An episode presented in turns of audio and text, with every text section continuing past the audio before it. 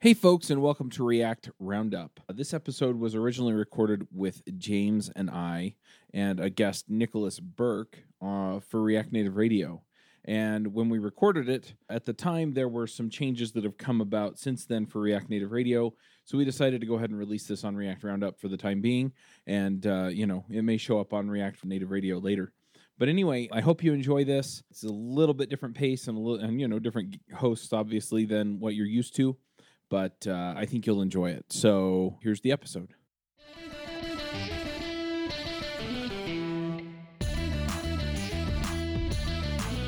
Hi, everyone. Welcome to another episode of React Native Radio. My name's James, and this week I'm joined by Nikolas Burk from Prisma, who's going to talk with us about making front end developers full stack using Prisma. Nikolas, would you like to introduce yourself? Yes, sure. Hey, James, thanks for having me on the show. Hey. My name is Nikolas, and I work at Prisma. We are a developer tools company building an open source database toolkit that we're going to talk about. And at Prisma, I lead the developer success team, where we care about educating our users and help them achieving their goals with the Prisma tools.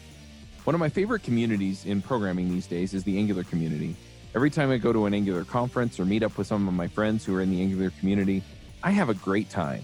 And a lot of them have wound up on adventures in Angular. So if you're doing front end development, you're looking for a way to keep current on the Angular ecosystem, and you want to have a good time listening to fun people talk about great topics related to Angular, then go check out Adventures in Angular at adventuresinangular.com. Okay, awesome. Now, I am a bit of a database noob. I mainly. That's perfect.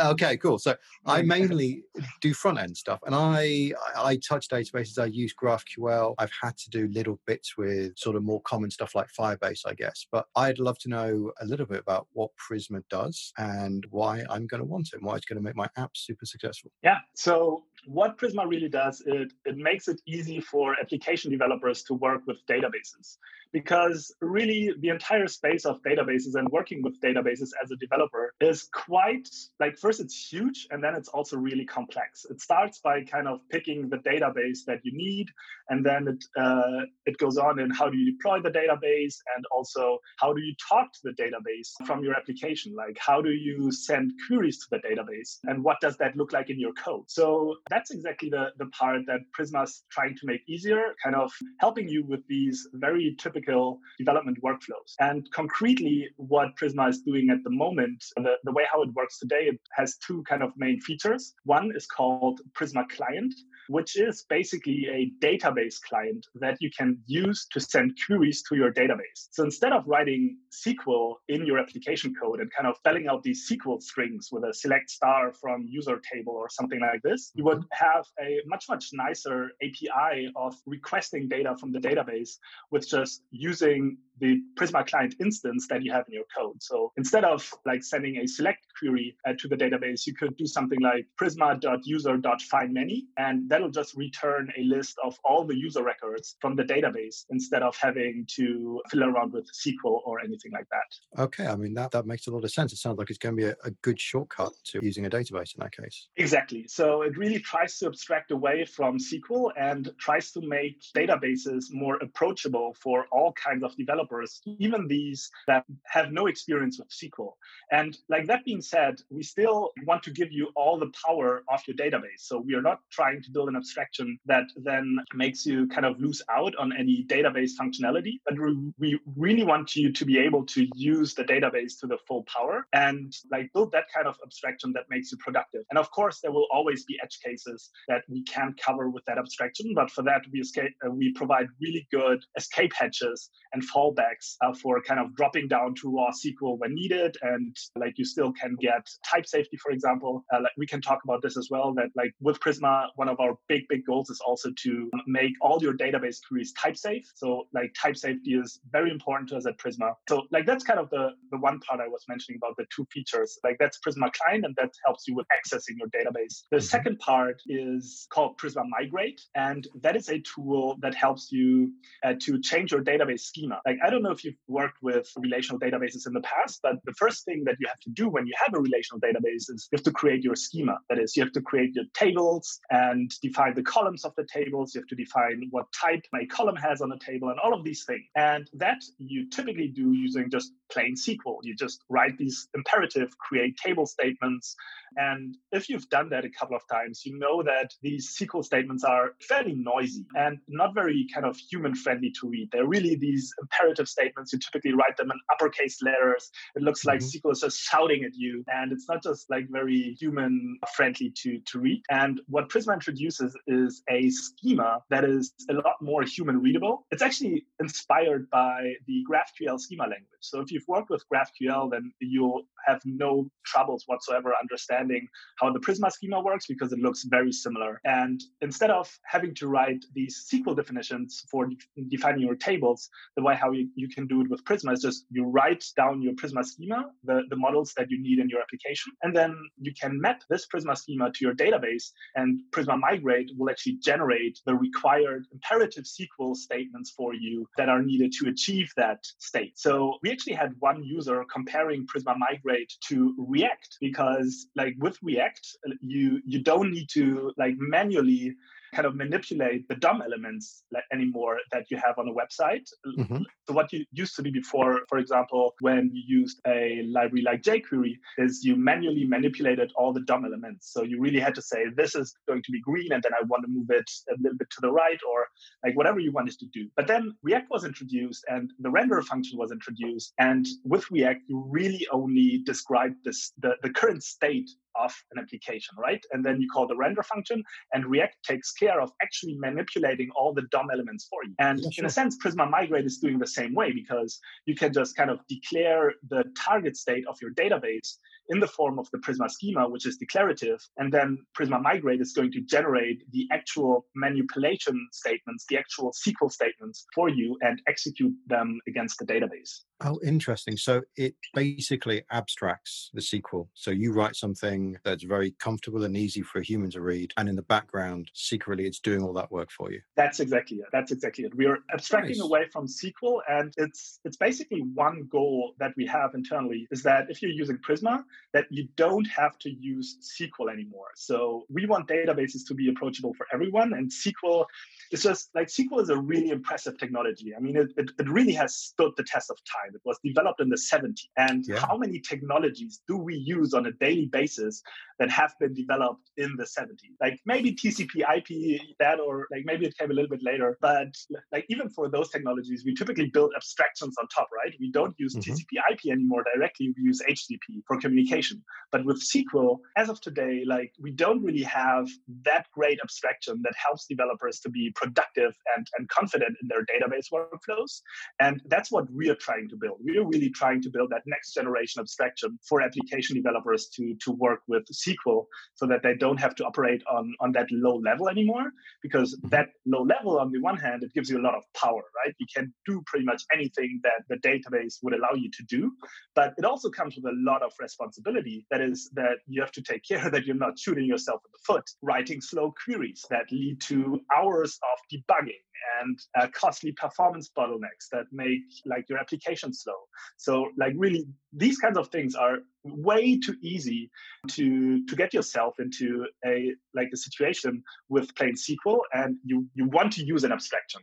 So that's really like what we are trying to to build that kind of abstraction that that makes you safe and productive when you're working with a database. Oh, nice. Uh, that totally makes sense. And when you say it's like it's a 50 year old piece of technology now, isn't it, SQL? Which is it is it's remarkable insane. that it exists in the way that it does today and like exactly. it's, and it's still, still, the de facto standard. Exactly and it's a proper job. Like there is such a thing as a sql developer. All you do is you write sql queries. And i've never i've i've done a little bit of light lifting with sql but they were fondly referred to as my first sql queries when i tried to get them into production. They were very hastily mm. edited by a professional. And so i'm happy with abstracting away from that particular side of things. Yeah and i think another aspect to this is actually so like for me personally i was never kind of afraid of sql i always felt like kind of comfortable using it. But on the other hand, I also never felt like super productive and super confident. So I think these two things are really important as well. And they're also the, the core goals that we want to achieve with Prisma. That's like productivity and confidence. Because like even when you're a SQL expert, it's very hard to be productive when you're writing SQL inside of your application for a couple of reasons. Just it starts with you're writing SQL inside of your application as a string. And with a string, you don't get any type safety whatsoever. And like I mentioned it before, I personally am a big, big fan of TypeScript, like type safety and a big proponent of, of TypeScript as well. And having that as kind of the, the factor that gives you confidence in the, the database queries that you write is just an awesome feeling. And that you you never get with plain SQL because it's just a string.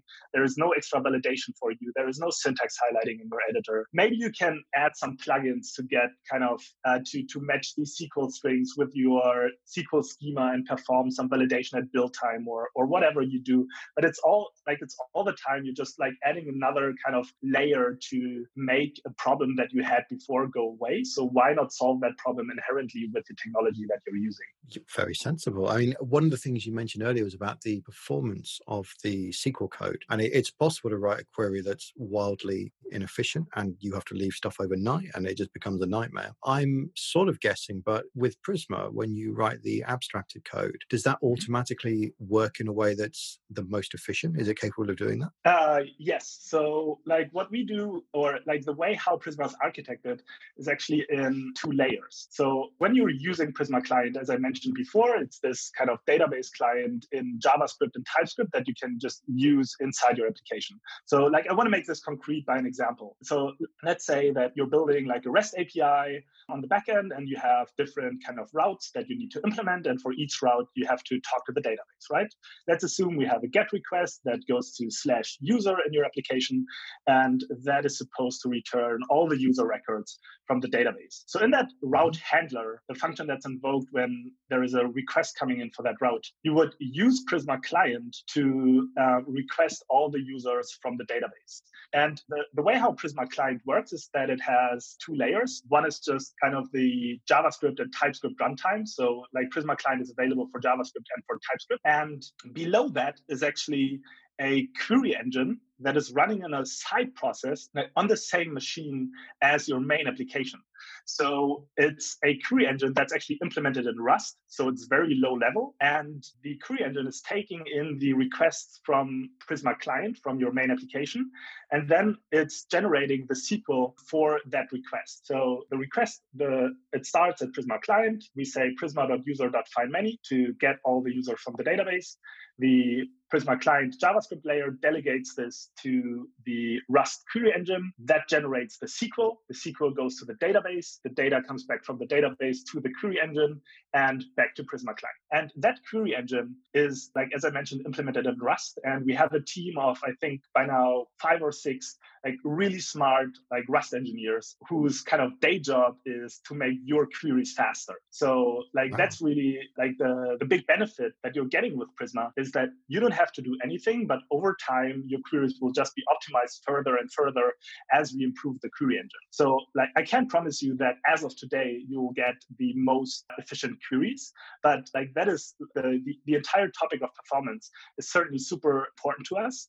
And like whenever you identify a slow query that you think should be optimized, please create a GitHub issue in our main Prisma repo, and we'll be sure to uh, look into it and, and optimize as much as possible. So, like that query engine is basically where we are doing our own kind of query planning and query execution and trying to just find the shortest path for you to to get the data that you requested. Wow, and that sounds that sounds fantastic. You've got about a half dozen Rust engineers. How many people in total at Prisma? We have now approached, I think, a mark of 35, like roughly 35 people. Right now, of course, we're all remote, although I think mm-hmm. some people are slowly returning to the office, but like we can freely choose whether like we should be remote or not. And it was an interesting time over the last couple of months, especially since we grew the team quite quite a bit over the past year. And it's also super interesting to see how just the entire company changes, how new structures, processes, and teams evolve, and mm-hmm. kind of mm. being part of, of that entire process is also super interesting interesting and exciting.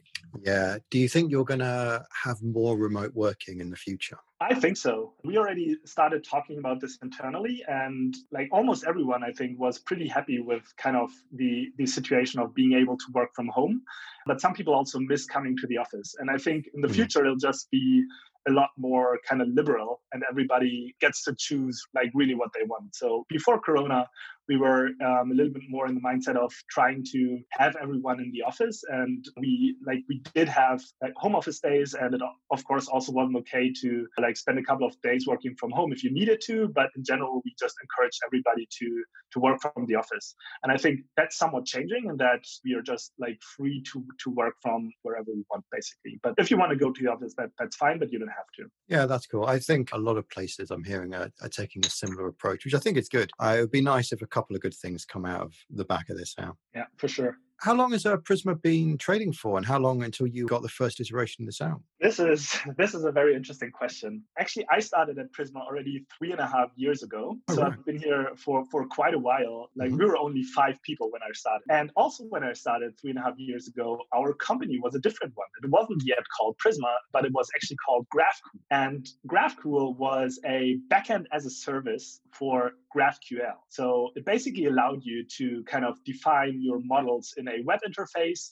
And what it would do would generate the database and a GraphQL API. That was Graphcool. But roughly two years ago, two and a half years ago, we pivoted to Prisma. And one of the main reasons for that was that we saw that with a backend as a service, we would always have a number of limitations that are very hard to lift for our users and that like just restrict the flexibility that, that people have when they need their backend. So a lot of people actually really like using Graphcool. Like people really, really loved Graphcool for ease of use. It was very easy to get your GraphQL API up and running, and that was great. But what we saw is that only very few people actually started using Graphcool in production. So a lot of people said, "Hey, Graphcool is so great. I used it to build this prototype in just three days, and now I'm going to build my own GraphQL API for the production."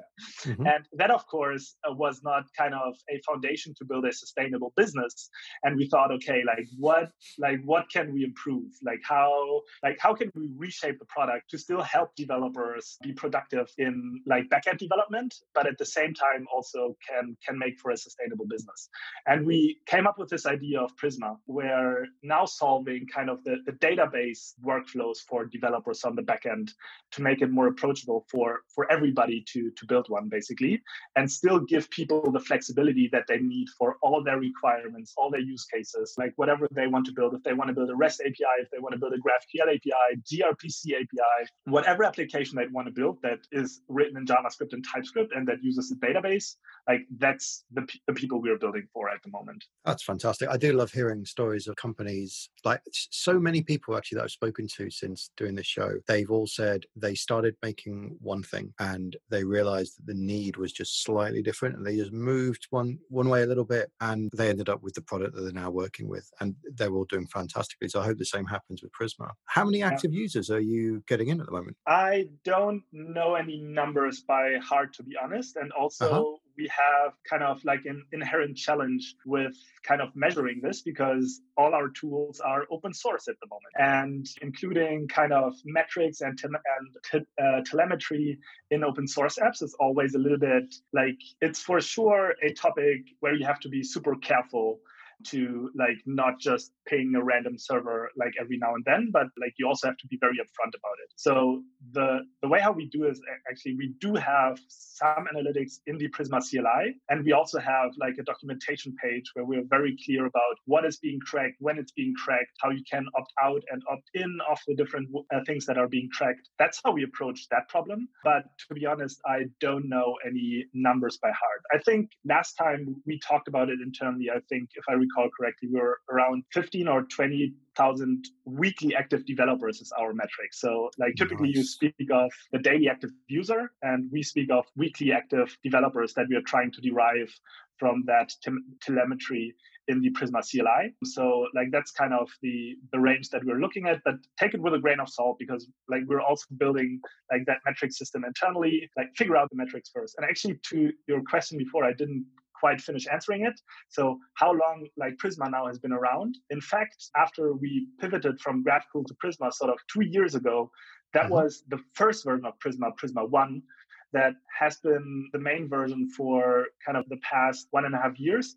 And only about a month ago, we actually launched the current version that I talked about initially, like called Prisma 2. We just call it Prisma by now. So that has only been around for production use for about a month. So like that number that I shared is also just with respect to having been launched only a month ago. Wow. Okay. What are the highlights then of Prisma 2? What's there must be a couple of absolute killer features in there that you're super proud of as a company. Uh, so I think two things that I really like. One thing is the Prisma schema that I already mentioned, and the mm-hmm. other thing is uh, like the level of type safety that we provide when you're uh, using TypeScript.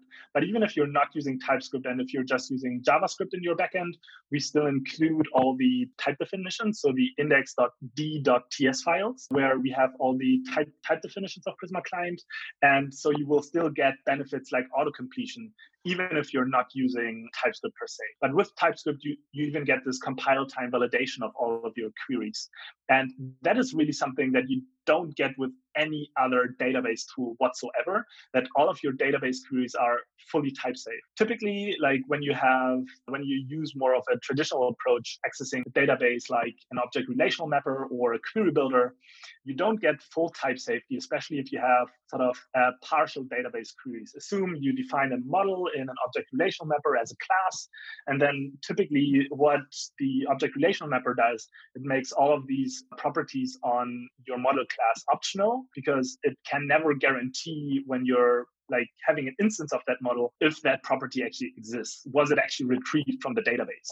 So like that's really a problem that no other database tool has solved like typing these partial database queries. And that is completely possible with prisma. Like every database queries that you send will always be completely type safe which makes it just a breeze to refactor and gives you a whole lot of confidence when like working like with your application in general Back when functional programming was making its resurgence, I found it really interesting that a lot of people were moving over there, and it almost felt like it was on hype. And I didn't really understand the power of functional programming until I learned Elixir.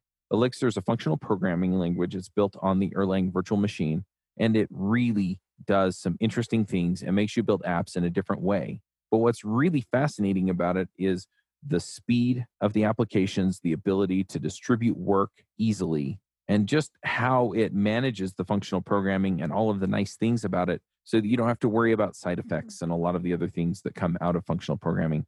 Plus, pattern matching in Elixir is a killer feature. If you're looking for a new language that you want to learn that is going to make a difference for you and give you the opportunity to challenge some of your thinking and find a new way of doing it, Elixir is a great way to go. And we have a podcast now on Elixir called Elixir Mix, and you can find that at elixirmix.com.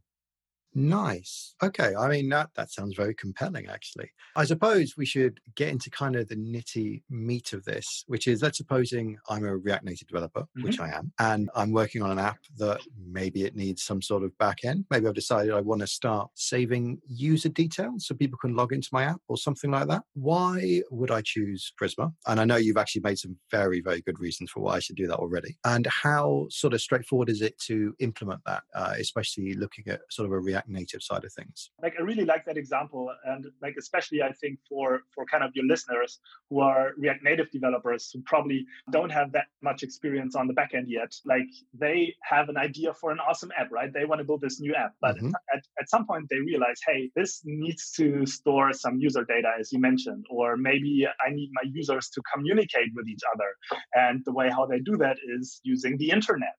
So at that point, what you'll need is a backend right? And the backend, like on a very high level, you have two different sort of choices. One is to use a backend as a service, and the other one would just be to code the backend yourself. And for the backend as a service, there actually are quite a few like really compelling options. And in fact, like as a React Native developer, if you just have a small hobby project, that's oftentimes enough for you, probably. But when you need a little bit more flexibility and have some custom requirements for your application, oftentimes that means that you want to integrate with another kind of third party service or you want to get data from an external API. You need to do some extra data validation. You need to integrate with Stripe you need a custom authentication workflow. Like uh-huh. whatever that kind of custom requirement is, these are very hard to realize with backends as a service because these backends as a service, they just provide you a box and you can't escape from that box anymore because your entire backend is inside of. It. So at that point, what you need is you need to, to drop down and build your own backend.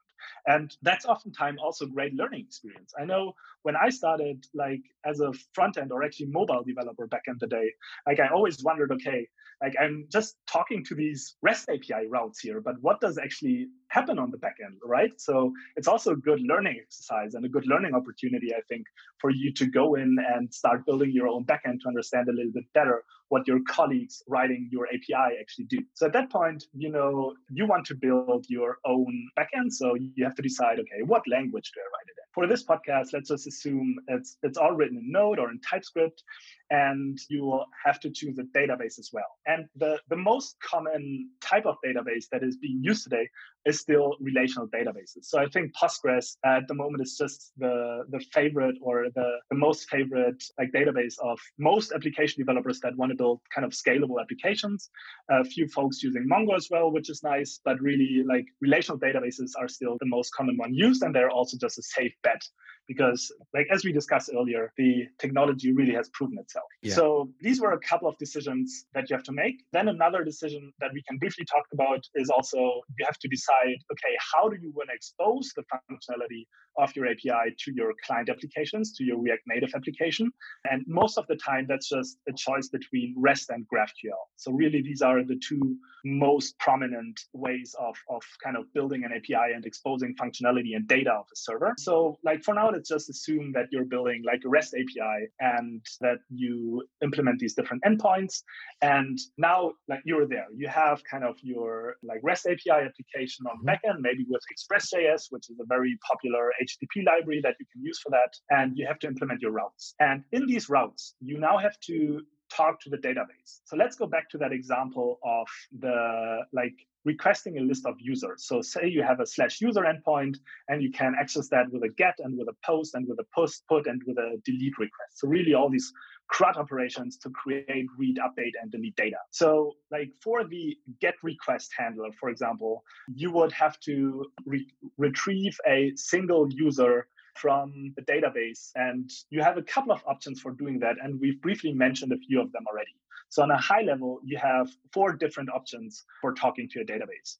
The lowest level of abstraction that you can use is plain SQL. You just install like a database driver inside your TypeScript application, like Node.pg for Postgres, and that will allow you to write these SQL strings in your application, and you can then use the PG PG or like the Postgres driver to send that SQL string to the database and get the data. But most of the time, people that are using that approach, they will probably build their own kind of data access layer on top of that. So they will typically kind of write their own classes and functions to call the underlying SQL. So they're building basically what we provide for them out of the box with Prisma Client. So like that just as a side note, the, the first option you have on a very low le- on a very low level is plain SQL. Okay. And the problems with that are it's just that it's very hard to be productive in plain SQL and also being confident that you didn't make any typos or like anything like this. So SQL probably is not the greatest option, even if you're a SQL expert. It's it's very hard, like it's very easy to introduce a typo or anything and, and, and break your code. Then we're climbing up the abstraction ladder one by one. So the next level of abstraction mm-hmm. would be a SQL query builder. And a SQL query builder basically now it's still effectively you still compose SQL queries. So you still use kind of selects and joins and like all of these primitives that are provided to you by uh, SQL. But what you you don't have to do anymore is write strings because a SQL query builder is basically a programmatic API for you to compose SQL queries. So you can say you can call a function that's called select, and then inside there you just determine the table against which you want to do the select statement and then like you can compose your query like this. You kind of have like a chained API to compose your your SQL query, and that's much much better already. You you don't have to write plain strings anymore, and you get this programmatic API. So that already makes you more productive, I would say. But you're still writing SQL. So all of that responsibility that we talked about initially of really understanding what you're doing, it still holds true for you. You still have to yeah, make sure absolutely. that you're not messing up the, the, the queries that you're writing, and you have to know your SQL kind of. It's not an abstraction for someone that is not familiar with SQL and like that's what you still be be using when you're using a SQL query builder. Examples for this, for example, would be a tool called Knex.js or Knex.js or uh, Objection.js or or Massive.js. So like these are the the typical kind of query builders, uh, uh, SQL query builders in the Node.js space. And then the highest level of abstraction is called object relational mappers or ORMs. And these are tools that basically they were kind of developed in the context of object oriented programming languages. And the whole idea is that you map the tables in your database to the classes in your programming language. So you're defining the tables in, in terms of classes, basically. So say you have a user table with an ID column, a name column, and an email column in your database. You would now go and create a user class and you call like and you would add kind of the like the variables to it or, or properties to it, ID, name, and email to to map it. But the the big problem with that approach is that it's basically a fundamentally misguided abstraction. There is the thing called the object relational impedance mismatch, which describes the fundamental structural mismatch of data that is stored in relational databases and data that exists in object oriented programming language. Because the, the way how data and especially relations, so kind of related data and relations between different entities in your application. So, say you have users and posts, the, the way how these relationships are represented in relational databases and object oriented programming languages is very different. In relational databases, you use foreign keys to link from one table to another. So if you wanted to create a connection between the post table and the user table, you would have sort of like an author ID column on the post table, and that would store the ID of the user in the user table. Like that's called a foreign key. And the, the data inside the database is also kind of normalized, it's flat. And the structure in your object oriented programming language, say JavaScript, is that you don't have this flat way of representing data, but rather you have the ability to nest object, right? So say you are kind of working with a user object in your application, and ideally, if that user has some posts, then you would expect on that user table a posts property with an array uh, with post objects. So that's the way how data is represented in your programming language. And that mismatch is called the object relational impedance mismatch. And it leads to a lot of trouble down the way using an ORM. So the premise of using an ORM is actually great. And the idea behind it is like very similar to, to what we are trying to do with Prisma. We are trying to mm-hmm. kind of let you think in your data in terms of objects rather than in SQL. So we want you to stay in that mindset that you are in as a developer in your programming language language and save that kind of cognitive and also the practical cost of mapping the relational data to object oriented data. But yeah, with with with like object relational mappers, you just have this fundamental mismatch. And if like if anybody's interested in it, there is a really really good read about this topic. It's an article by Ted Neward. It's called "The Vietnam of Computer Science," and he literally kind of calls object relational mapping the Vietnam of computer science and says like it was a big mistake to even introduce that idea because it just like in the beginning it's great. It gives you a couple of really quick benefits and quick wins but mm-hmm. on the long run it just is doomed to to kind of bite you. And like that's where we are looking for an alternative approach with prisma Cool. I should go and check that article out. That sounds really interesting. I'm, I'm guessing that the the fourth, the highest level of abstraction is the Prisma scheme. Yes, indeed. And I would even say that, like, I'm not even sure if Prisma's higher than object relational mappers. I would actually say that in terms of like level of abstraction, it's probably mm-hmm. it's it's a little bit higher than SQL query builders for sure because we're abstracting away from SQL. If you're using Prisma, you don't have to use SQL. But on the other hand, it's also it takes a different approach than most ORMs, and I would say that it probably is even like a little bit lower in, in terms of abstraction. But that's probably, I don't even know how you would exactly like qualify that. So the important part, I think, is that both object relational mappers and both and Prisma, they both abstract away from SQL and they both just let you think of your data in terms of objects which you're using every day anyway. So we don't require you to do this cognitive mapping, as I mentioned, to relational data. Yeah, that, that's absolutely. I mean, everybody who does React is a JavaScript developer first and foremost and understands how objects work. Yeah. And having like everything just working in the same way, that is a nice thing. Yeah, exactly. Save a And- lot of time, a lot of learning. Yeah, and that's what we're striving for. Basically, it's kind of like one of our core principles as well. That yeah, we want to let developers think in objects. It's also something that you can do with Mongo, right?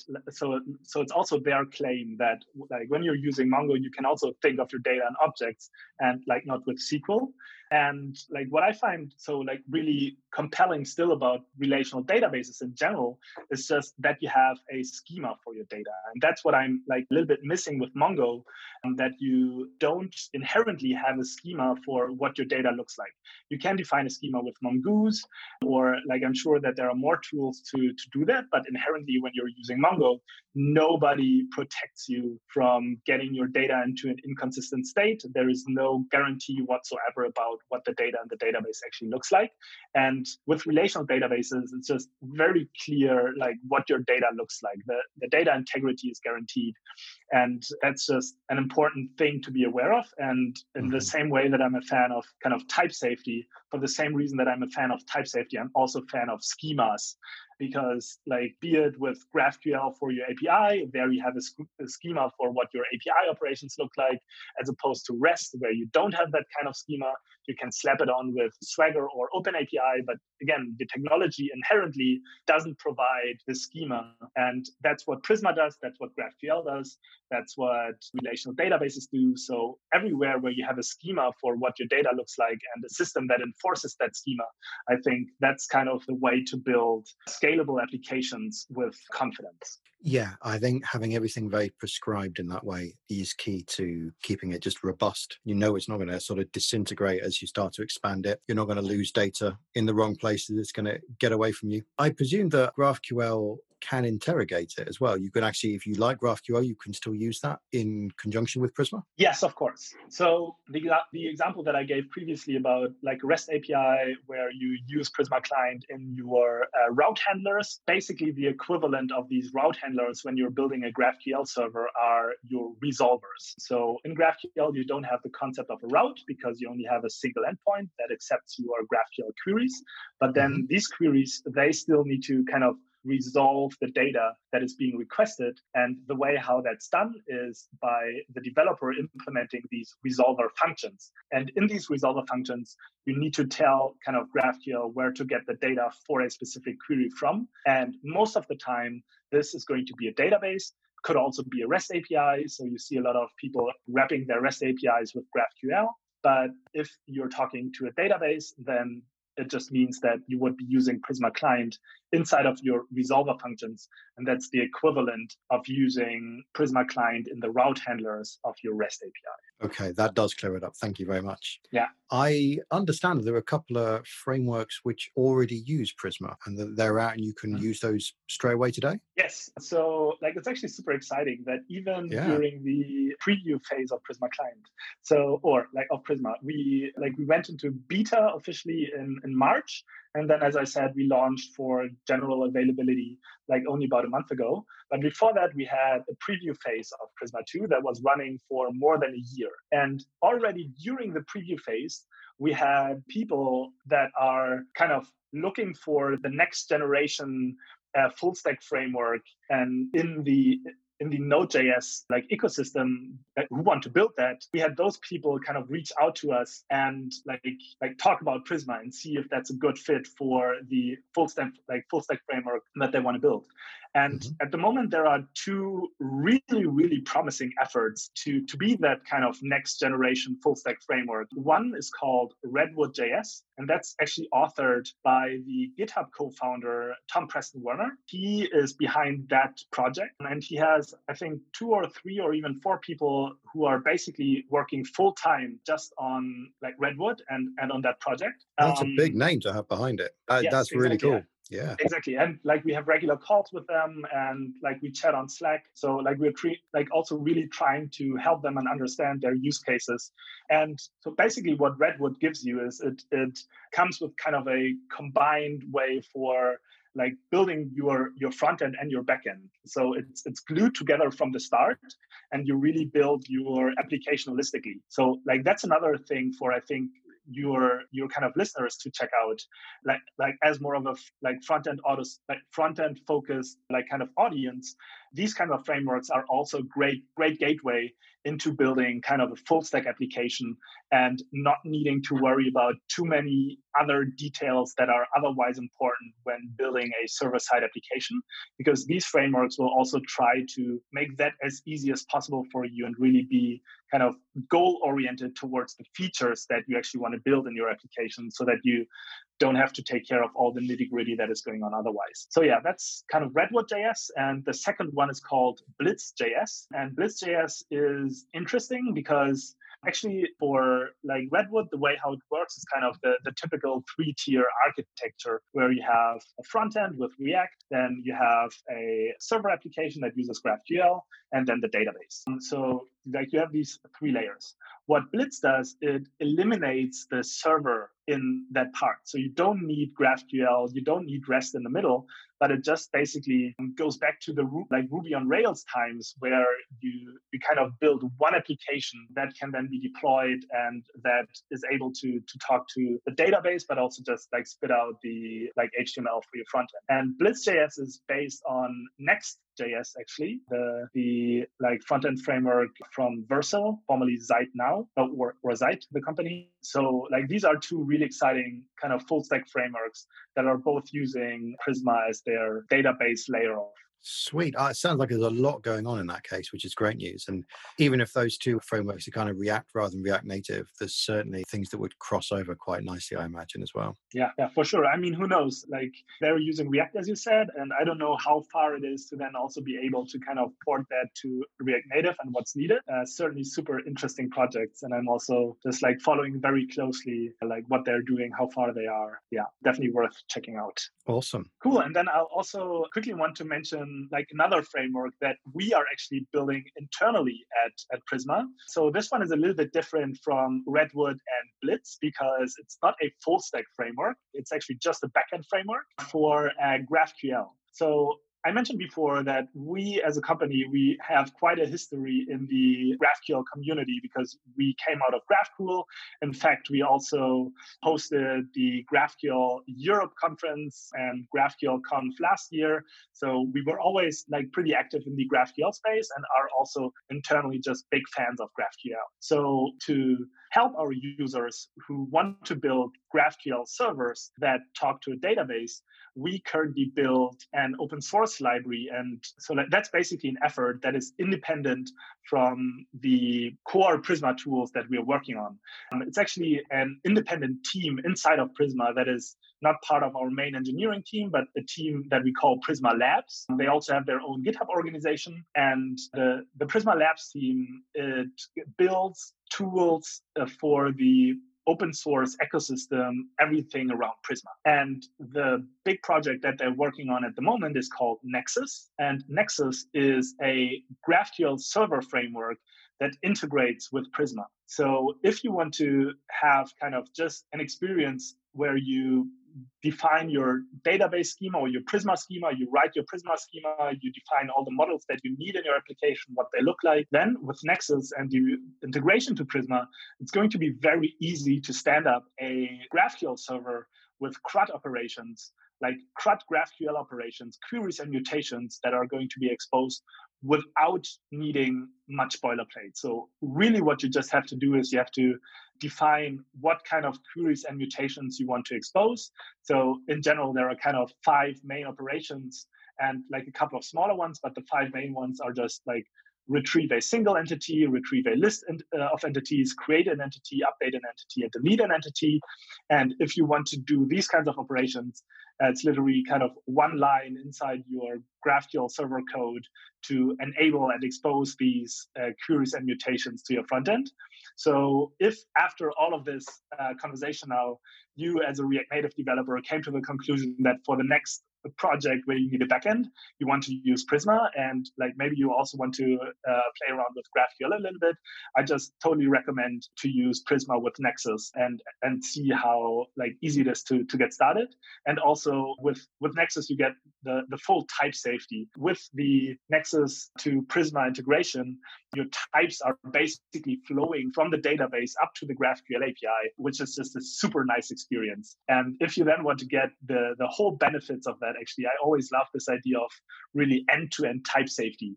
The the types are flowing from the database over your API layer, a GraphQL API with a strongly typed schema into your front end where you could generate types for the queries in your front end using a tool like GraphQL code generator. And then you just have it all typed.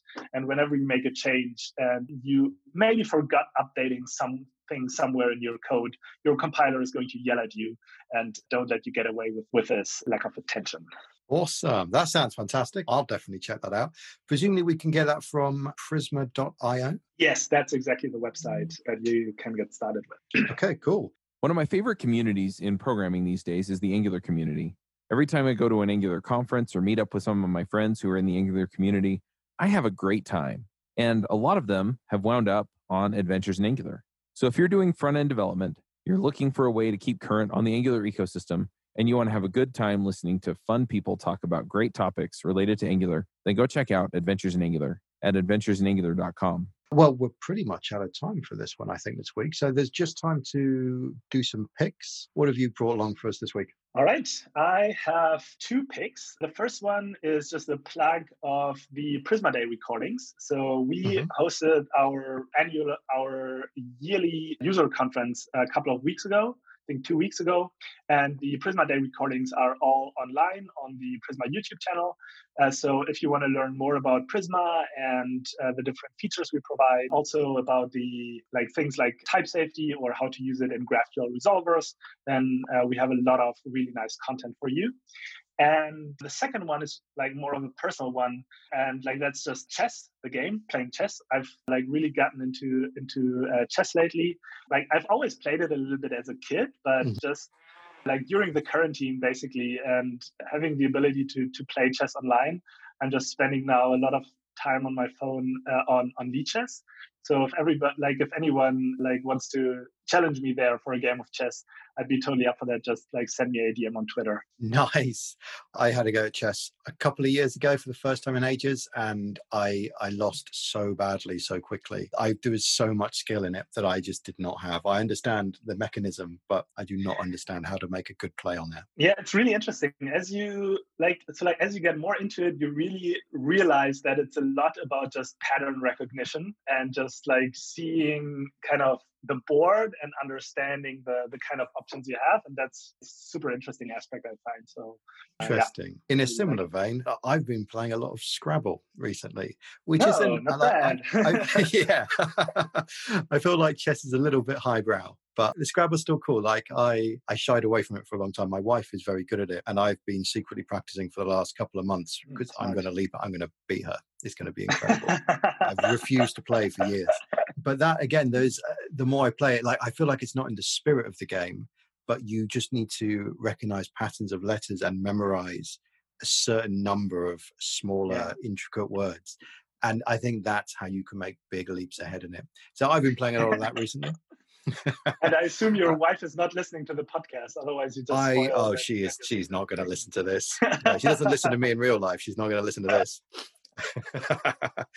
um, if people want to get hold of you, where can they find you, Nikolas? They can find me on Twitter as at Nikolas Burk, both mm-hmm. Nikolas with a K and Burk also with a K. So at Nikolas Burk. I'm on GitHub as well. And if you want to drop me an email, then best to reach me at burk at prisma.io. Awesome. You can get me on Twitter as well. My handle is at Stern Jobname.